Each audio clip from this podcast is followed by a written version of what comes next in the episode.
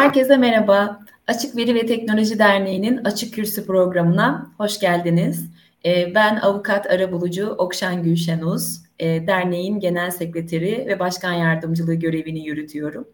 Ee, bugüne kadar bu programı aynı zamanda meslektaşım da olan Sertel Şıracı ile beraber e, gerçekleştirmiştik. Yeni yayın döneminde e, ben bu keyifli görevi icra etmeye çalışacağım e, açık veri konusunda derneğimizin e, bir misyonu olan açık kürsü ve aslında açık veriyi enine boyuna konuştuğumuz, her boyutuyla konuştuğumuz ve bu anlamda bir dijital külliyat oluşturmaya çalıştığımız bu programımızı ben sunmaya gayret edeceğim.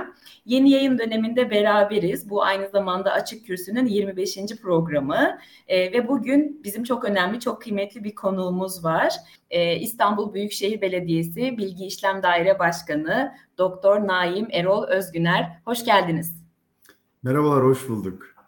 Efendim davetimizi kırmayıp bizi kabul ettiğiniz için her şeyden önce çok teşekkür ediyoruz.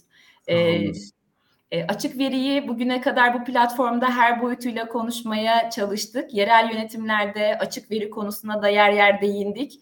E, ama gerçekten bu alanda çok başarılı bir işe imza atan İstanbul Büyükşehir Belediyesi özelinde de e, açık veri ve belediyemizin açık veri platformu ile ilgili de biraz sizlerle sohbet etmek istiyoruz. E, çünkü hiç kolay bir iş değil, bunu biliyoruz.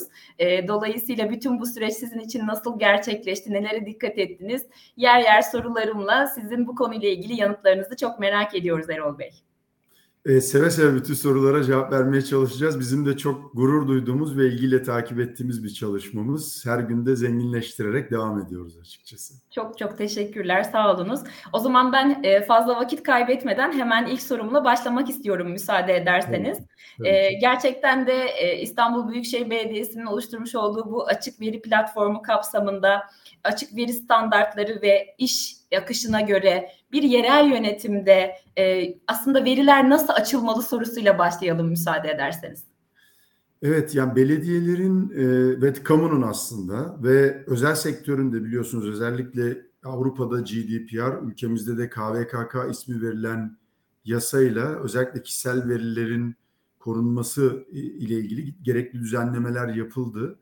E, bu düzenlemeler yapıldıktan sonra kurumlara düşen görevler vardı. Onunla ilgili kurumlar kendi yapılanmalarını e, tamamlamak üzere belli hazırlıklar geçirdiler. Zaman zaman da denetimlerle devam ediyor bu konu. Şimdi sizin sorunuza dönecek olursak tabii açık veri dediğimiz zaman bu az önce girizgahta bahsettiğim o kişisel verilerin dışında olan yani kişiyi nitelemeyen verilerle ilgili verilerin e, kullanımı ile ilgili e, genel kullanıma e, öğrencilere, akademisyenlere, girişimcilere, firmalara serbest bir ortamdan kullandırılmasına ilişkin bir platformdan bahsediyoruz aslına bakarsanız. E, biz bu anlamda baktığımız zaman e, bir verilerin lisanslanabileceği bir e, ortamın yaratılması oldukça önemli. Çünkü e, bu lisansta veri kullanıcıların neleri yapmakta özgür oldukları, neleri yap, yapamayacakları açık bir şekilde belirtilmek e, durumunda. Burada kar amacı gütmeyen organizasyonlar var. Telif haklarında esnekliğin sağlanabilmesi adına açık lisanslar oluşturulabiliyor. Bu lisanslar örnek alınabiliyor. Biz de onlardan bir tanesini örnek almıştık. E, verilerin lisanslaması yapıldıktan sonra da verilerin verilerin yayınlanabileceği bir internet sitesinin oluşturulması gerekiyor. E, burada da yine açık kaynaklar var. Fazla teknolojiye girmek istemiyorum çünkü herkesin e, doğru anlayabilmesi adına. E, yine burada az önce de bahsettiğim gibi özellikle açık kaynaklardan temin edebilecek, edilebilecek platformlarla yürünebilir. E, tabii daha sonrasında hani kişisel veri olmasa da aslına bakarsanız kurumlarda e, bu özel sektör olabilir, kamu e, sektörü olabilir. Her verinin bir sahibi var. E, verinin sahibi olan ilgili bölümlerin, e, birimlerin veya departmanların belirlenmesi ve bunlardan onay alınması süreci oldukça önemli. E, ve bu az önce belirlenen lisanslama kriterlerine uygun olup olmadığı ile ilgili, yeterli bir donanıma sahip olunup olunmadığı ile ilgili kontrollerin yapılması gerekiyor. E, son olarak da bütün bu veri setleri toparlandıktan sonra veriler e, yayınlanabilecek hale getirildikten sonra e, az önce de bahsettiğimiz gibi bunların bir platformda e, herkesin erişebileceği bir platformda, bir internet üzerindeki bir ortamda, buna bir web sitesi diyelim biz, yayınlanıyor olması gerekiyor ki bu açık dediğimiz kavram bize göre biraz belediyecilik adına da şeffaf dediğimiz kavram e, anlamını bulsun, içeriğini doldurabilsin. Çok teşekkürler. Evet sizi aslında ifade ettiniz. Burada tabii kişisel verilerin korunması ile ilgili mevzuat, kriterler ve standartların belirlenmesi ve doğru bir ayrışmaya gidilebilmesi gerçekten çok önem taşıyor. O zaman belki şuna da değinebilir miyiz Erol Bey? Böyle bir e, platformun oluşturulması sürecinde kurumun her şeyden önce bilgi varlıklarının bir envanterinin çıkarılması mıdır esas önemli olan? Ee, bu bu her açıdan gerekli aslına bakarsanız. Yani sadece açık veri platformu açısından dersek doğru ama kıs, e, kısmen doğru. Daha doğrusu açık veri aç, mantığı açısından yüzde yüz doğru evet. ama bir kurumun e, veri yönetimi açısından ciddi eksikleri barındıran bir konu olur. O yüzden e, aslında bakarsanız herhangi bir özel veya kamu kurumunu aldığımızda e, mutlaka o kurumun tüm envanterini e, klasik tabirle demirbaşlarını diyelim biz ona e, tanımlayan e, cetveller, tutanaklar veya bu envanter bütününü kontrol ettiğiniz ve yönettiğiniz bir yönetim aracınız vardır. Şimdi e, Okşam hani geçmiş dönemlerde bunlar böyle elle dokunur, gözle görülür konular olduğu için e, bunlar bir deftere işlenir ve ne zaman alındık, barkodu nedir veya seri numarası nedir gibi işlenebiliyordu. Bugün de öyle dokunulabilen konularla ilgili ama artık dünyamızda teknoloji konuşuyoruz bu teknolojinin konuşulduğu ortamlarda her şey elle dokunulur, gözle görülür konular değil. E, dolayısıyla özellikle teknolojik dünyanın hakim olduğu atmosferde mutlaka yazılımlar, kodlar, platformlar dediğimiz e, biraz daha kodlar bütünü bir e, storage'ın üzerinde konumladığınız ve oradan yürüttüğünüz işler aslında devreye girmeye başlıyor. Dolayısıyla açık veri adına veya veri yönetimi adına düşündüğümüzde de aslında kurumların bir veri yönetim platformu olması gerekiyor. Sonra da bir veri envanterinin olması gerekiyor. Yani nerede bir kuruma bir veri giriyor, veri ürüyor. Bu veri aslına bakarsanız nerede kişisel veri haline geliyor, nerede anonim veri haline geliyor. Bu ayrımlardan sonra da e, siz çok daha iyi biliyorsunuz kişisel verilerin içinde bile özel nitelikli kişisel veriler dediğimiz çok daha korunması gereken, paylaşımında kesinlikle kişinin rızasının alınması gereken, aydınlatma metniniz e, imzalatılması gereken konular var. Ama anonim verilerde de az önce söylediğim gibi biraz daha anlaşılır olsun. E, belediyecilikten örnek vereyim. Örneğin ulaşım verileri bizde ulaş, Ulaşım Daire Başkanlığımızın e, veri sahipliğinde yönetiliyor. Emlak verileri Emlak Daire Başkanlığımızın, imar verileri imar Daire Başkanlığımızın, hmm. sosyal hizmetlerdeki veriler Sosyal Hizmetler Daire Başkanlığımızın sahipliğinde gidiyor. Dolayısıyla bu verilerin tamamını biz bile yönetiyor olsak teknik bir ortam olarak yani o veri havuzu ve yönetimi teknolojik olarak bizde bile olsa o verinin sahibinin izni olmadan bizim o veriyle ilgili bir analiz yapmamız, inceleme yapmamız ve çalı, üzerinde çalışmamız mümkün değil. Aynı kurumda oluyor olsak bile. Dolayısıyla bu envanter konusu çok çok çok önemli. Yani elinizde bir kataloğunuz olmadan, bir veri sözlüğünüz olmadan sizin zaten yola çıkıyor olmanız mümkün değil değil olabilir ama eksik olur. Bir ayağı kısa kalır. Böyle çok e, tavana sağlam basmayan bir çalışma olur açıkçası. Çok doğru. E, dolayısıyla envanterin aslında en başta nasıl oluşturulduğu, bütün birimlerin bu konuyla ilgili katkısını sunması, aynı zamanda da sizin çok iyi ifade ettiğiniz gibi bir kere başlasanız bile sürdürülebilirlik de çok önemli bir nokta. E, o zaman demek ki belki de bütün bu envanter havuzundaki verilerin, birimlerin birbiriyle o irtibatta durumunun, verilerin konuşabiliyor olmasının da ne kadar önemli olduğu gibi bir kavramla karşı karşıya kalıyoruz aslında. Teknoloji yönetimi de aslına bakarsanız tam burada devreye giriyor. Çünkü birimlerin birbiriyle teknolojik olarak konuşabilirliğini sağlamak, onların e, birbirlerinin verilerinden faydalanarak çift taraflı yani alıp kullanma çıktı el, elde ettiği sonucu öbür birimin kullanımına sunma gibi bir ortamı yaratmakla mükellefiyeti var. Dolayısıyla e, birbirinden ayırmak çok mümkün değil dediğiniz gibi. Çok doğru. E, peki Erol Bey gerçekten şimdi belediyecilik çok geniş kapsamlı bir şey. Vatandaşa, sokaktaki insana çok dokunan bir alan dokunan bir kamu yönetimi.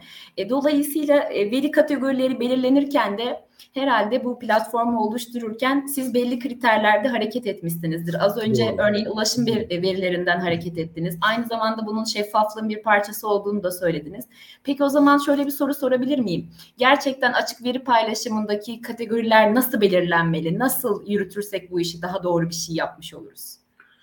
Bizim tabii izlediğimiz metot yüzde yüz doğru ve mutlaka bu yol haritası olacak anlamında söylemiyorum ama biz de önceki tatbiklere baktık ve kendimizce oradaki deneyimlerden İstanbul Büyükşehir Belediyesi gibi oldukça büyük bir veri yöneten kurumun nasıl bir yol izlemesi gerektiğine karar verdik. Ee, öyle olduğunda da aslında karşımıza şunlar geldi. Az önce söylediğim gibi verinin e, yönetilmesiyle ilgili teknolojik süreçleri sağlama tarafı okey ama e, verinin sahipleri var. Dolayısıyla burada verinin fikri mülkiyet hakları var. Dolayısıyla bu fikri mülkiyet haklarını ihlal etme olasılığı bulunmamalı. Bu kriterlere bakarken mutlaka veri setlerinin içinde e, bu bu tarz veriler olup olmadığı incelenmesi gerekiyor. Yine paylaşılan verilerin bir ticari sözleşmeyi ihlal etme olasılığı olmaması gerekiyor. Çünkü az önce söyledik biz KVKK'da bu sınırlar çok net ama bazen e, bazı veriler ticari sır niteliğinde bir kişisel veri içermese de ticari sır niteliğinde. Dolayısıyla bunların paylaşılmaması gerekiyor. Buna belki herkes tarafından anlaşılabilir bir örnek olsun diye yine bizden bir örnek olarak verebilirim.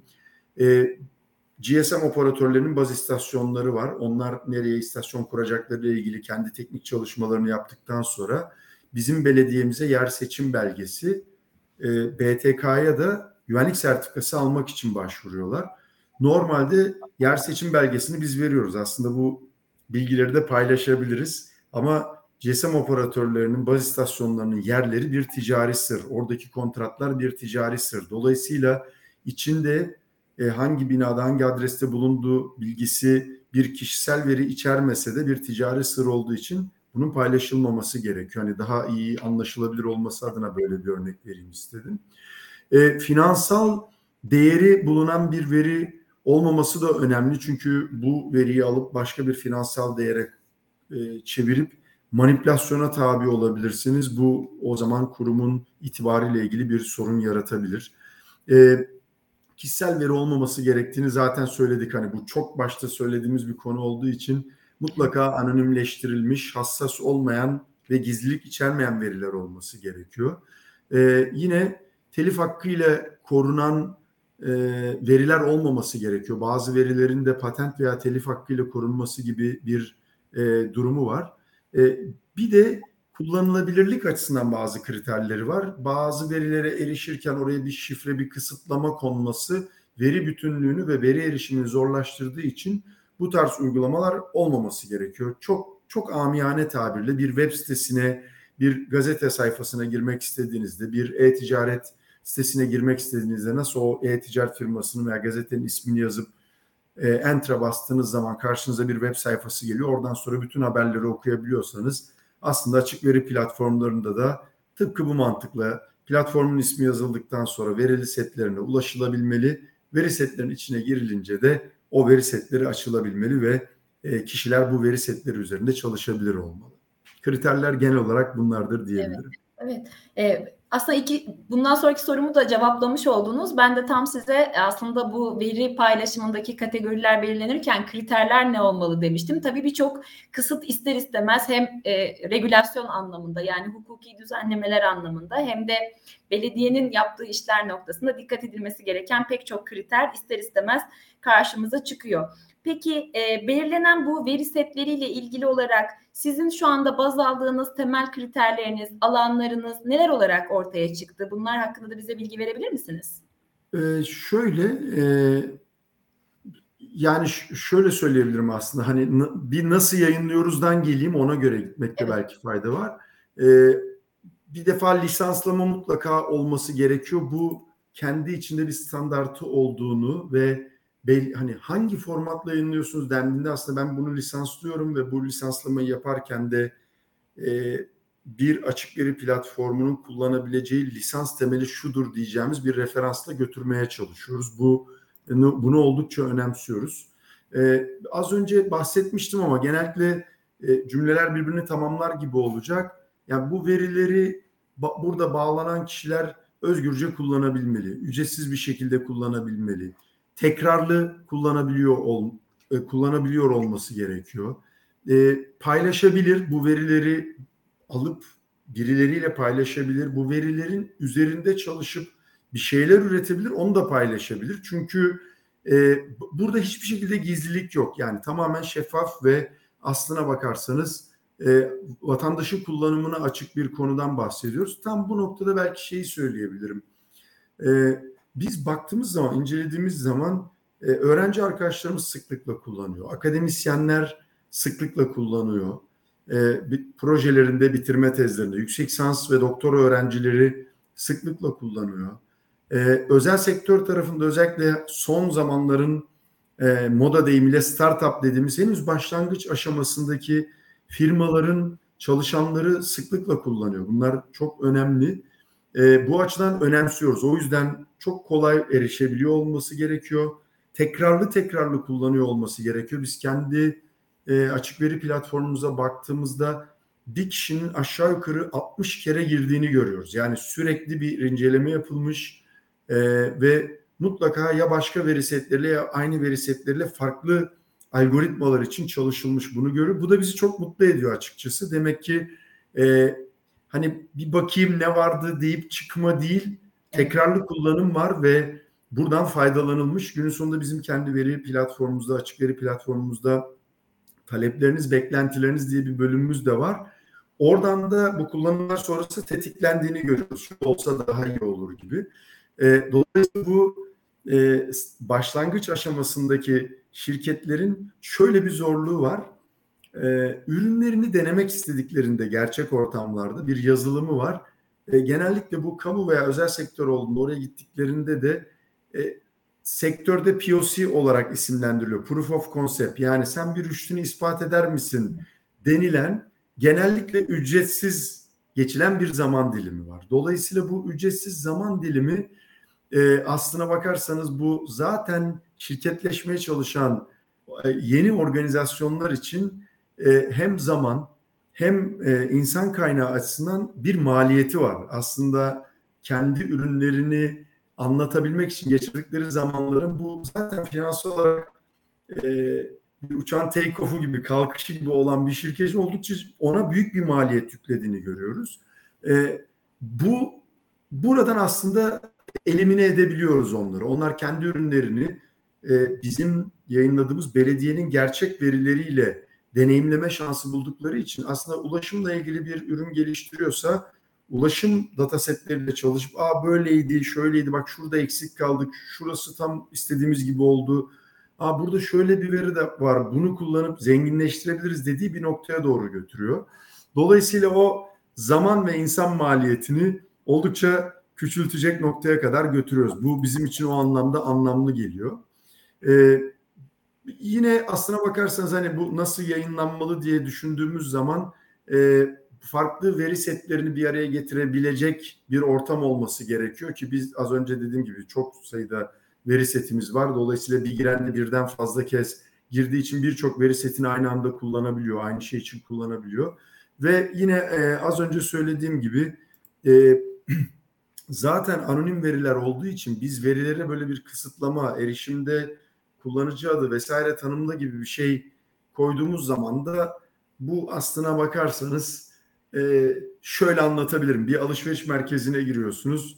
Alışveriş merkezinin e, food court'una çıkarken mutlaka aşağıda bir alışveriş yapmış olmalısınız gibi sizden bir şey talep ediliyor. Bir alışveriş fişi talep ediliyor. Aslında siz sadece food court'a yemek yemeye gidiyorsunuz. Bir de alışveriş yapma gibi bir zorunluluk oluyor. Bu biraz antipatik duruyor. Dolayısıyla ben buraya bir daha gelmek istemiyorum gibi bir düşünceye gidebiliyorsunuz. Öyle olmaması daha çok erişilebilir ve e, aslına bakarsanız daha ciddi bir ekosisteminiz oluşabilir anlamına geliyor.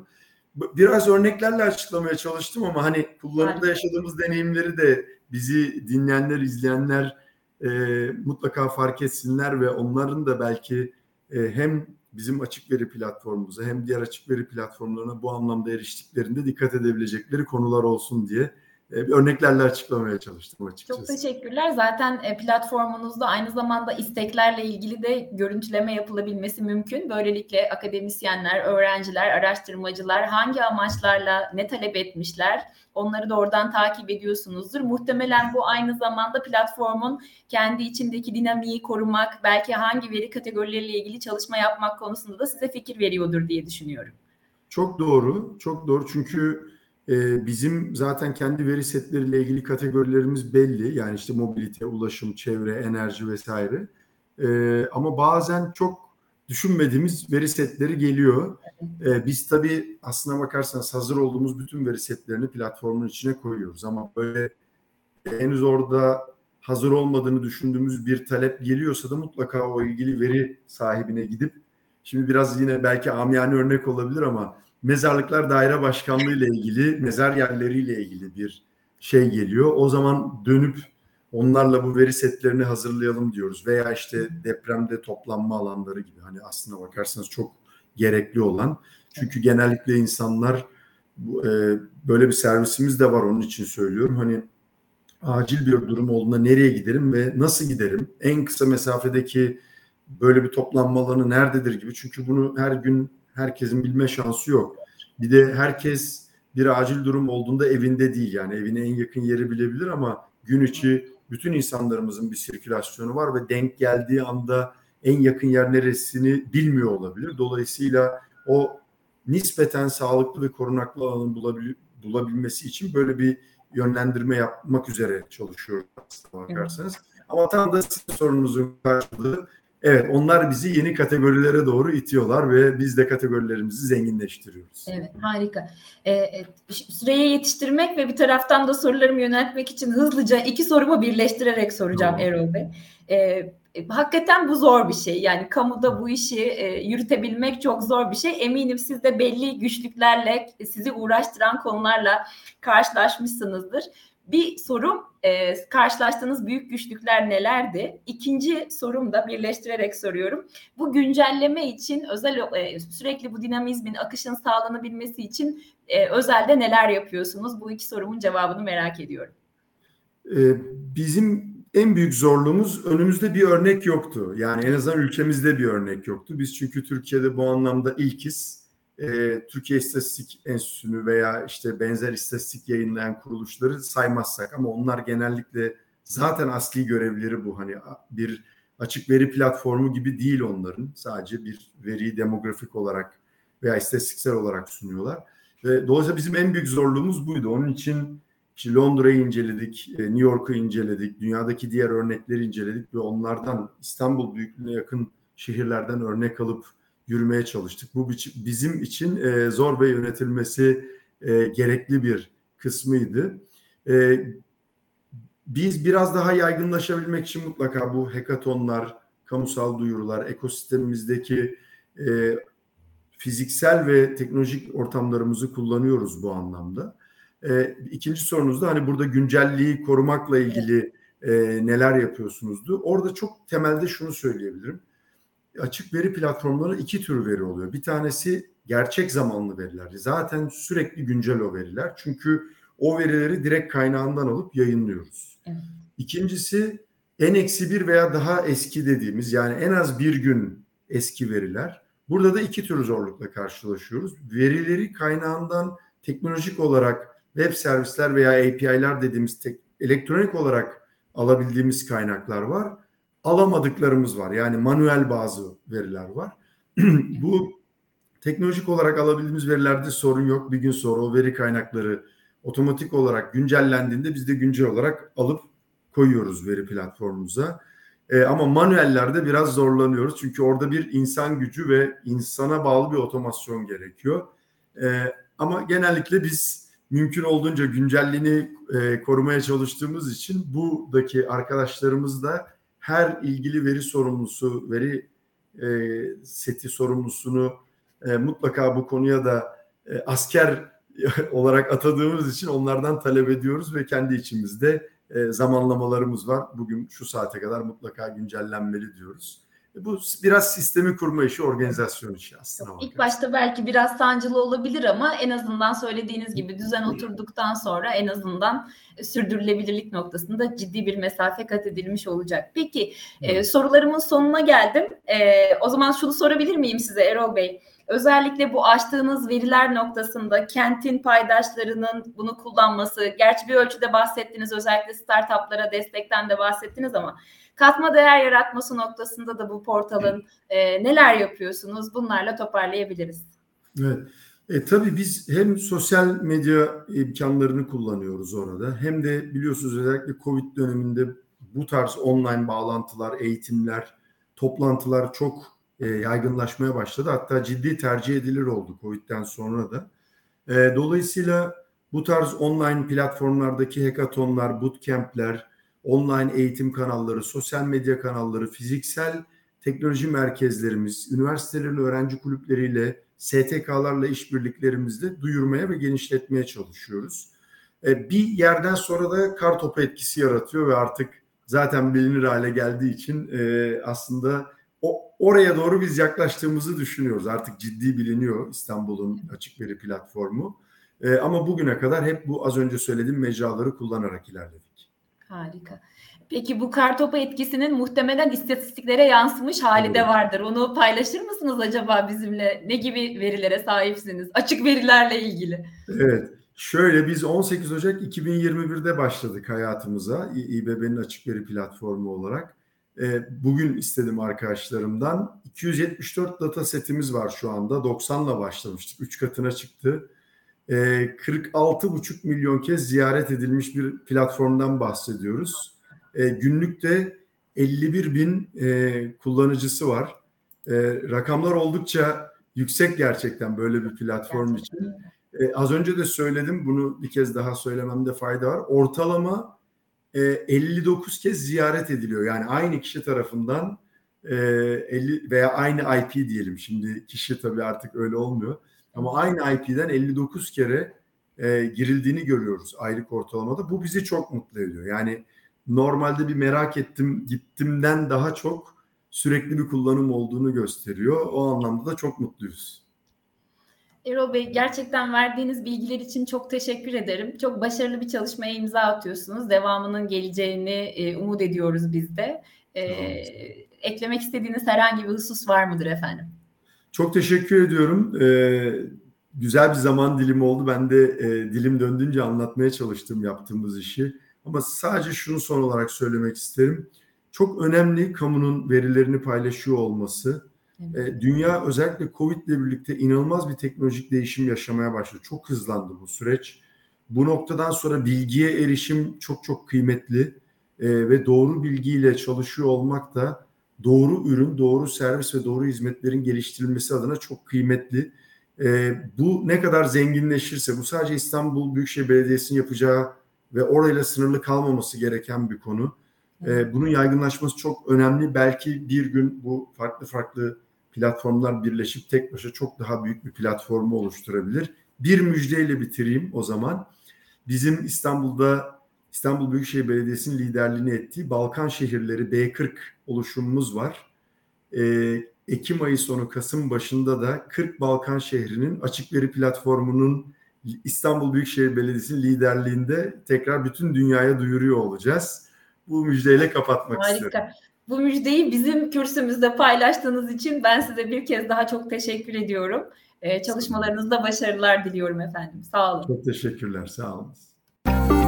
Thank you.